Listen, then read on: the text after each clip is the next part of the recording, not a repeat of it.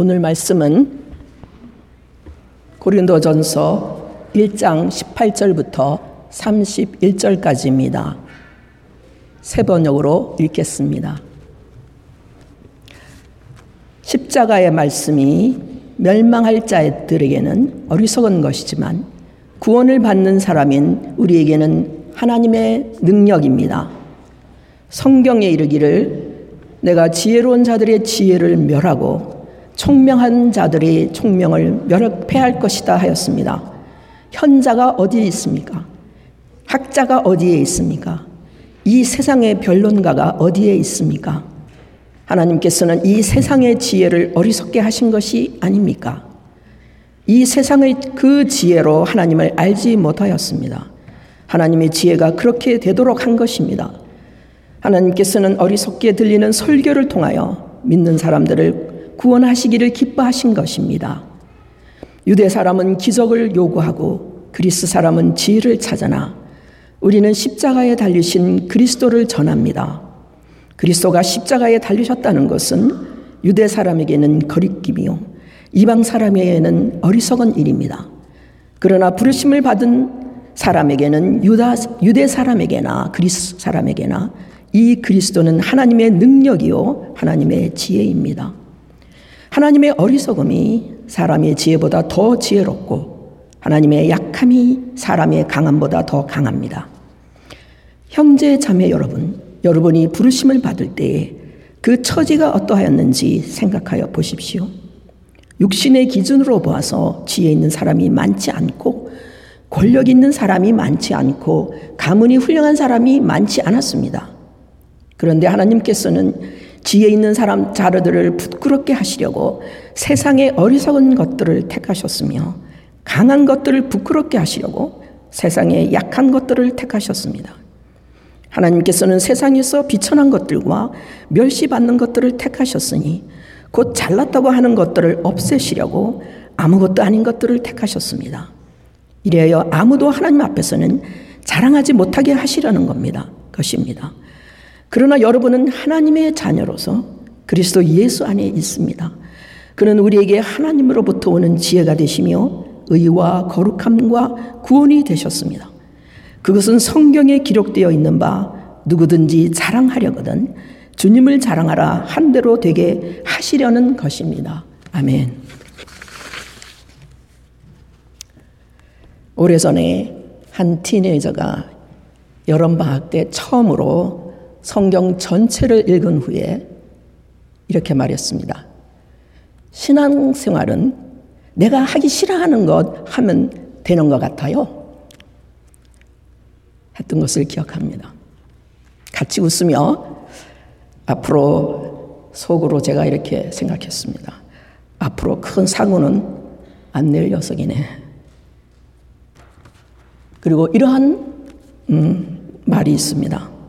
독서는 먼저 텍스트를 읽고 그 다음 그것을 쓴 필자를 읽어야 합니다. 그리고 마지막으로 그 책을 읽고 있는 자기를 읽어야 합니다. 독서는 이렇게 삼독이어야 합니다. 필자가 당대 사회에 발딛고 있듯이 독자 또한 오늘의 땅에 발딛고 있기 때문입니다. 맞는 것 같습니다. 새해 전 교인이 성경 전체를 읽는 것을 목표로 삼을 것을 권유받았습니다. 새해가 되면 항상 듣는 말인 것 같습니다. 성경을 읽으며 그 글을 쓴 필자와 그 글을 주신 하나님을 만나고 그리고 자기를 잊게 되기를 소원합니다. 오늘 텍스트인 고린도 전서는 사도 바울이 약 55년에 고린도 교회에 보낸 편지입니다. 사도는 그가 약 50년에 선교 여행 중에 세운 교회였고 1년 반에 그곳에 있으며 1년 반을 그곳에 있으며 설교와 성경 공부로 그리스도의 복음을 가르친 후 다른 지역으로 떠났습니다. 그러고 난 후에 고린도 교회에 일어난 많은 문제들에 대해 전해들은 사도 바울은 바로 그곳에 가기 전에 직접 가기 전에 그 문제들을 바로 잡기 위해 그 문제들에서 먼저 편지를 보낸 것이 고린도 전서입니다. 고린도 도시는 아시아와 이탈리아를 이어주는 그런 부유한 무역 항구 도시였습니다. 로마 제국이 식민지로 만든 후 그 지역에 자유인이 된 노예들을 많이 보내서 그들은 그곳에서 경제적으로 사회적으로 신분이 상승되는 기회를 얻게 되었고 그리스 도시지만 로마의 문화와 경제권 아래 있었습니다. 도시 한가운데에 아폴로 그 신전과 함께 12개의 신전이 있었습니다. 이런 우상 숭배와 함께 하는 그런 성적인 타락이 만연한 도시로 알려져 있습니다. 고린도 전서는 다른 서신서보다 이런 문화권 안에서 살다가 교회로 나오게 된 사람들이 겪는 그런 문제들을 잘 드러내 보이는 그러한 성경 말씀입니다. 편지를 쓴 사도 바울은 먼저 자신을 하나님의 뜻으로 그리스도 예수의 사도로 부르심을 받은 받는 사람이라 받은 사람이라고 자신을 소개하고 있습니다. 그리스도의 사도라는 것은 즉 그리스도께로부터 보내심을 받는 그러한 권위를 가진 사람이 이 글을 쓰고 있다 이렇게 말씀하고 있는 것이지요. 편지를 받는 사람들은 그 고린도에 있는 하나님의 교회라고 이렇게 말씀했습니다. 즉 하나님께서 불러서 모인 모임 그 당시에 에클레시아 민회라고 라는 단어가 있는데 그 앞에 하나님의 교회 하나님께서 불러서 모인 에클레시아라고 이렇게 말을 했습니다. 그런데 놀랍게도 그 후에 그리스도 예수 안에서 거룩하여지고 성도로 부르심을 받은, 여러분이라고 했습니다. 그들을 거룩한 백성으로 하나님께 속하여 있고 거룩한 즉 하나님께 속하여 구별된 삶의 방식으로 살아가라고 소명을 받고 헌신된 하나님의 백성들의 모임이라고 했습니다. 이 말씀은 이집트에서 노예로 살던 이스라엘을 구하시고 시내산에서 이제 너희가 정말로 나의 말을 듣고 내가 세워준 언약을 지키면 너희는 모든 민족 가운데서 나의 보물이 될 것이다. 온 세상이 나의 것이다. 그러므로 너희는 내가 선택한 백성이 되고 너희는 거룩한 민족이 될 것이다가 하신 출애굽 말씀과 너희는 너희의 너희는 하나님 나 주가 거룩하니 너희도 거룩해야 한다고 하신 레이기 말씀이 생각납니다. 하나님의 교회는 하나님께서 그리스도 예수의 십자가의 죽음을 통해 불러 모으신 하나님의 백성들의 모임이기에 현재의 모습이 어떠하든지 잘하고 있든 못하고 있든 인간이 자랑하거나 절망할 것이 아님을 알게 됩니다. 온전한 주권을 가지고 계시며 언약의 신실한 하나님을 교회가 믿음으로 의지하고 성도로서의 소명을 가지고 살고 있는가를 묻고 있으며 그 자랑과 절망 또는 자기 예, 자기 스스로 슬퍼하는 이런 모든 것이 믿음이 없는 그러한 것임을 믿음이 없는 것으로 판단하고 있음을 깨닫게 됩니다. 회개하고 주님을 바라보게 됩니다. 그런데 교린도 교인들이 성도로 부르심을 받은 것은 그리스도 안에서 된 것이라고 했습니다. 이 말씀은 그들이 세례 받을 때 그리스도의 죽음과 합하여 세례를 받고 그리스도의 사신과 함께 다시 살아, 살아난 새 사람이 된 것을 기억나게 했을 것입니다. 그런즉 그리스도 안에 있으면 새로운 피조물이라 이전 것은 지나갔으니 보라 새 것이 되었도다 하신 그 말씀을 기억나게 했을 것입니다. 그리고 7절에서 성도로 부르심을 받은 그들은 그리스도의 다시 오심을 기다리고 있는 사람들이고 그때 재판장으로 오시는 주님 앞에 설 때에 흠없는 사람으로 책망할 것이 없는 사람으로 살 수 있게 주께서 끝까지 튼튼히 세워 주실 거라고 했습니다. 그 이유는 오직 하나님이 신실하시기 때문입니다. 말씀하시기를 하신 것을 지키시는 언약의 하나님이시기 때문입니다. 그리고 고린도 교회 교인들뿐만이 아닌 그들과 같이 주 예수 그리스도 이름을 부르는 모든 사람들도 같은 부름을 받은 사람들이라고 했습니다.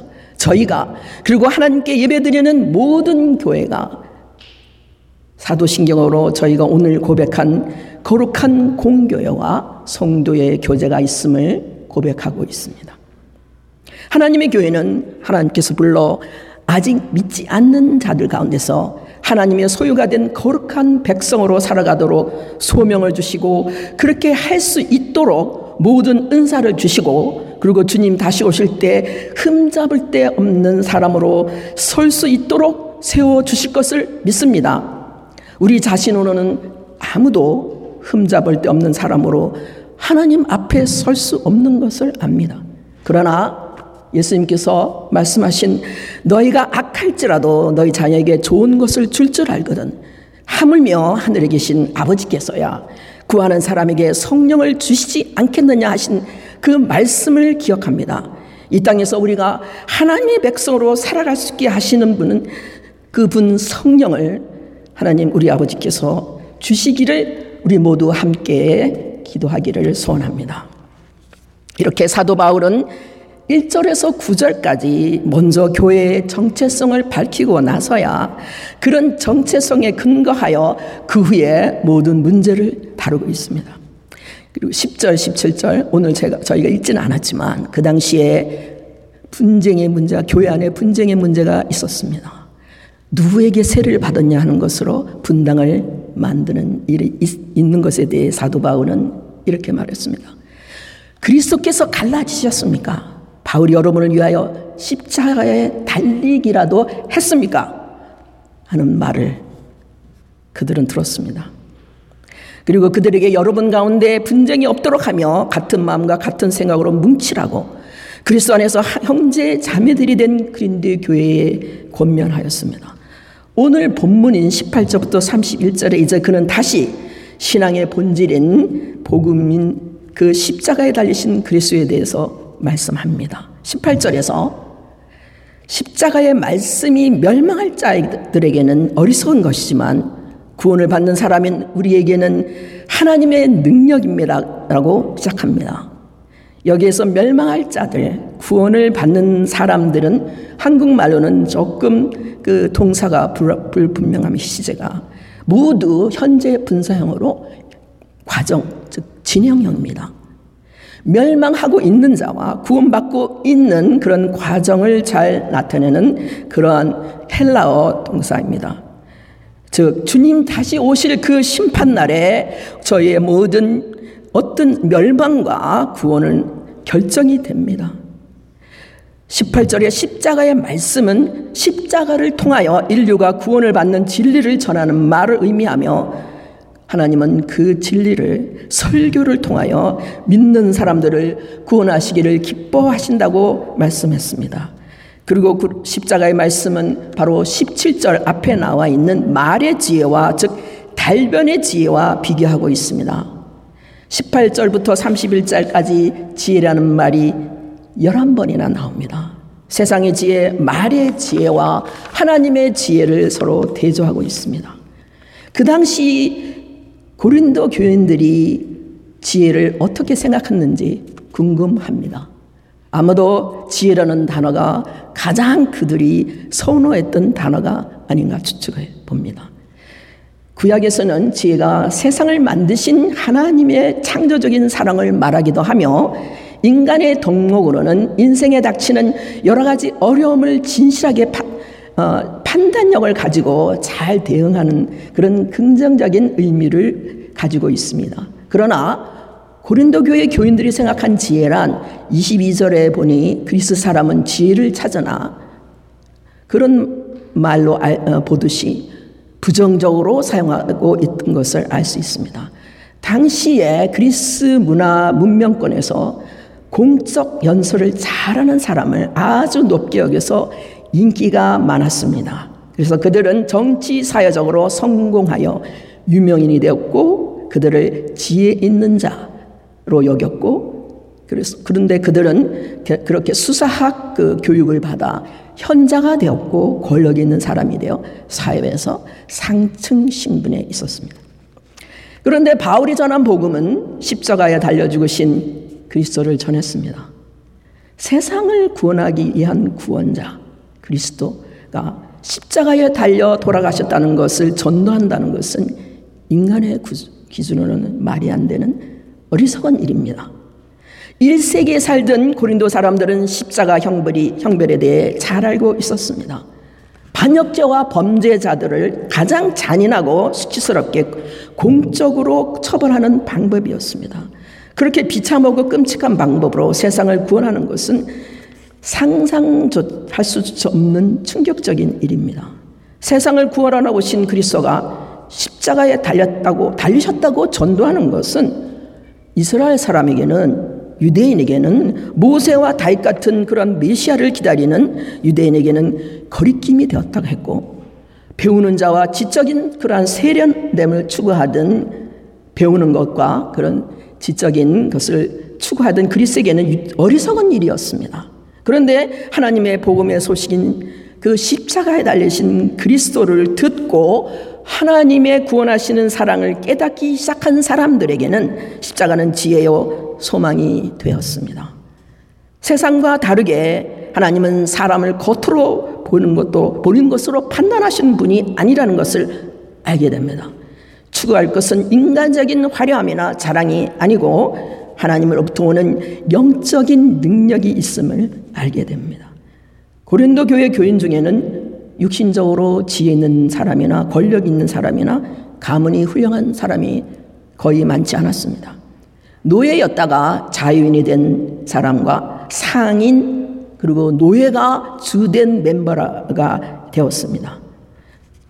말씀에 세상의 어리석은 것과 세상의 약한 것들, 비천한 것들과 멸시받는 것을 택하시고 부르신 그 사실이 곧 하나님의 지혜라고 말씀하고 있습니다.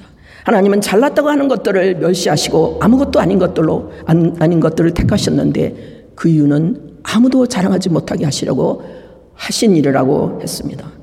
세상에서 보면 아무것도 아닌 그들이 이제 그리스도 예수 안에서 하나님의 자녀가 되었습니다. 그리고 그리스도는 믿는 자에게 하나님으로부터 오는 지혜가 되고 의와 거룩함과 구원이 되셨다고 하였습니다. 이 말씀이 좀 어려운 말씀입니다. 그래서 의란 무엇이냐면 그리스도의 죽음으로 말미암아 하나님과의 관계와 회복된 하나님과 사귐을 가지게 된 그런 것을 뜻합니다. 하나님과 만나는 관계죠. 거룩함은 하나님께 쓰임을 받게 되어 분류되어 성도가 된 새로운 소망, 소명을 가진 그러한 존재가 된 것을 말합니다. 구원 또는 대속의 구원, 영어로는 redemption이라고 써 있는데 그 당시 노예를 값주고 사는 것 같이 예전의 삶의 패턴에서 해방되어 주인이 바뀌었다는 그러한 뜻도 있습니다. 하나님의 백성이 어떤 의미인지 이렇게 의와 거룩함과 구원이 잘 설명해 주고 있습니다. 그런데 고린도 교인들은 오늘 읽지 않았지만 5절에서 하나님을 믿고 교난 후에 엄청난 은사를 받았습니다. 그래서 은사가 풍족한 교회였다고 저희가 알고 있지요. 그들은 온갖 언병과 온갖 지식이 늘었다고 했습니다. 그런데 그들도 하나님께 주신 이 크다 큰 그 풍족한 은사를 제대로 사용하지 못했고 그 은사를 자랑하고 받지 않는 사람을 멸시하고 깔보았던 것 같습니다. 그래서 사도 바울은 세상에서 아무것도 아닌 그들을 택하신 분은 하나님이시기에 자랑하려거든 주님을 자랑하려고 했으며 그 후에 3장 21절에서는 아무도 사람을 자랑하지 말라고 했습니다. 주님을 자랑한다는 뜻은 주님으로부터 모든 것이 나온 주님이 바로 생명의 근원인 것을 믿는다는 의미입니다. 고린도 교인들은 십자가에 달리신 그리스도를 믿음으로 하나님과 사귐이 있는 그런 의로운 관계에 들어가게 되었고 하나님의 부르심을 받아 하나님의 백성이 되어 성도로 살아가게 되었습니다. 그러나 그들은 여전히 그들이 살던 문화권에서 12개가 있는 도시 신전 앞을 지나가며 교육을 받아서 돈과 명예와 권력을 가진 유명한 인기 있는 웅변가들의 웅변을 들었고 일터로 가고 사람을 만나며 옛 친구들과 어울리고 살아야 했습니다. 오늘 본문은 하나님의 부르심을 받아 하나님의 백성으로 살아가는 이에서는 그들이 살고 있는 문화권의 영향에 의해 뿌리 깊이 박혀 있는 모든 생각과 가치와 기준을 하나님의 역설적인 구원의 방법이신 그리스도의 십자가 앞에서 다시 비춰야 비춰 보아야 한다고 말하고 있습니다. 초대교인 그린도 교회 고린도 교회가 당면한 거의 모든 문제가 고린도 전세는 열 가지 문제가 나와 있습니다. 이런 문화권에서 구별된 거룩한 하나님의 백성으로 살아가야 하는 것이 무엇인지 그들이 고생하며 알아가는 그러한 과정이었습니다. 고린도 교회 교인들과 같이 우리도 우리의 문화권 안에서 살아가며 세상 사람들이 지혜롭다고 하는 것을 매일 들으며 그 속에서 똑같이 추구하고 살고 있습니다. 그것은 직업, 결혼, 즉 배우자, 가족, 돈, 건강, 자신의 도덕성 또는 자신, 자녀의 성공이나 자신의 학문적 업적 등이 될 수 있습니다. 이런 모든 것을 하느라고 저희는 모든 시간과 열정을 바쳐 수고하며 무척이나 애를 쓰고 살고 있습니다. 그것이 잘못된 것은 아닙니다.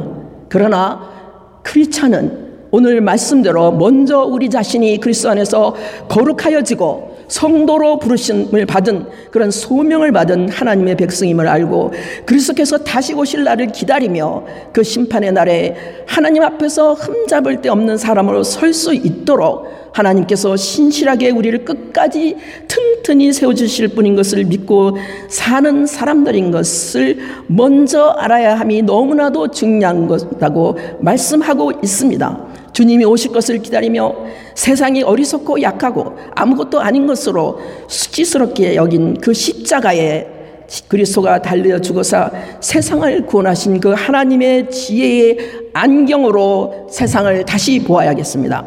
모든 가치와 기준을 뒤집어 놓으신 그 하나님의 지혜를 생각하며 눈에 보인 대로 살지 않고 성령의 도우심으로 하나님의 백성으로 살면서 우리를 끝까지 지켜 세워주실 신실하신 하나님을 자랑하며 찬양하며 사는 저희 주님의 교회 성도들이 되기를 간절히 소원합니다. 기도하겠습니다. 주님, 누구든지 그리스도 안에 있으면 그는 새로운 피조물이라 이전 것은 지나가시니 보라 새 것이 되었다 하신 말씀을 오늘도 듣습니다. 그리고 다시 선포합니다. 하나님의 지혜로 구원을 받아 아버지 하나님과 사귐 있는 영생을 주셨으니 세상과 사람의 지혜를 주님의 십자가 앞에 내려놓고 주님을 바라보게 하시고 우리를 구원하사 거룩한 백성으로 살아가는 것이 우리 삶의 모든 영역에서 어떻게 살아가야 되는 것인지 고민하며 말씀 앞에서 기도하는 저희 교회가 되게 도와주시옵소서 예수님의 이름으로 기도합니다. 아멘.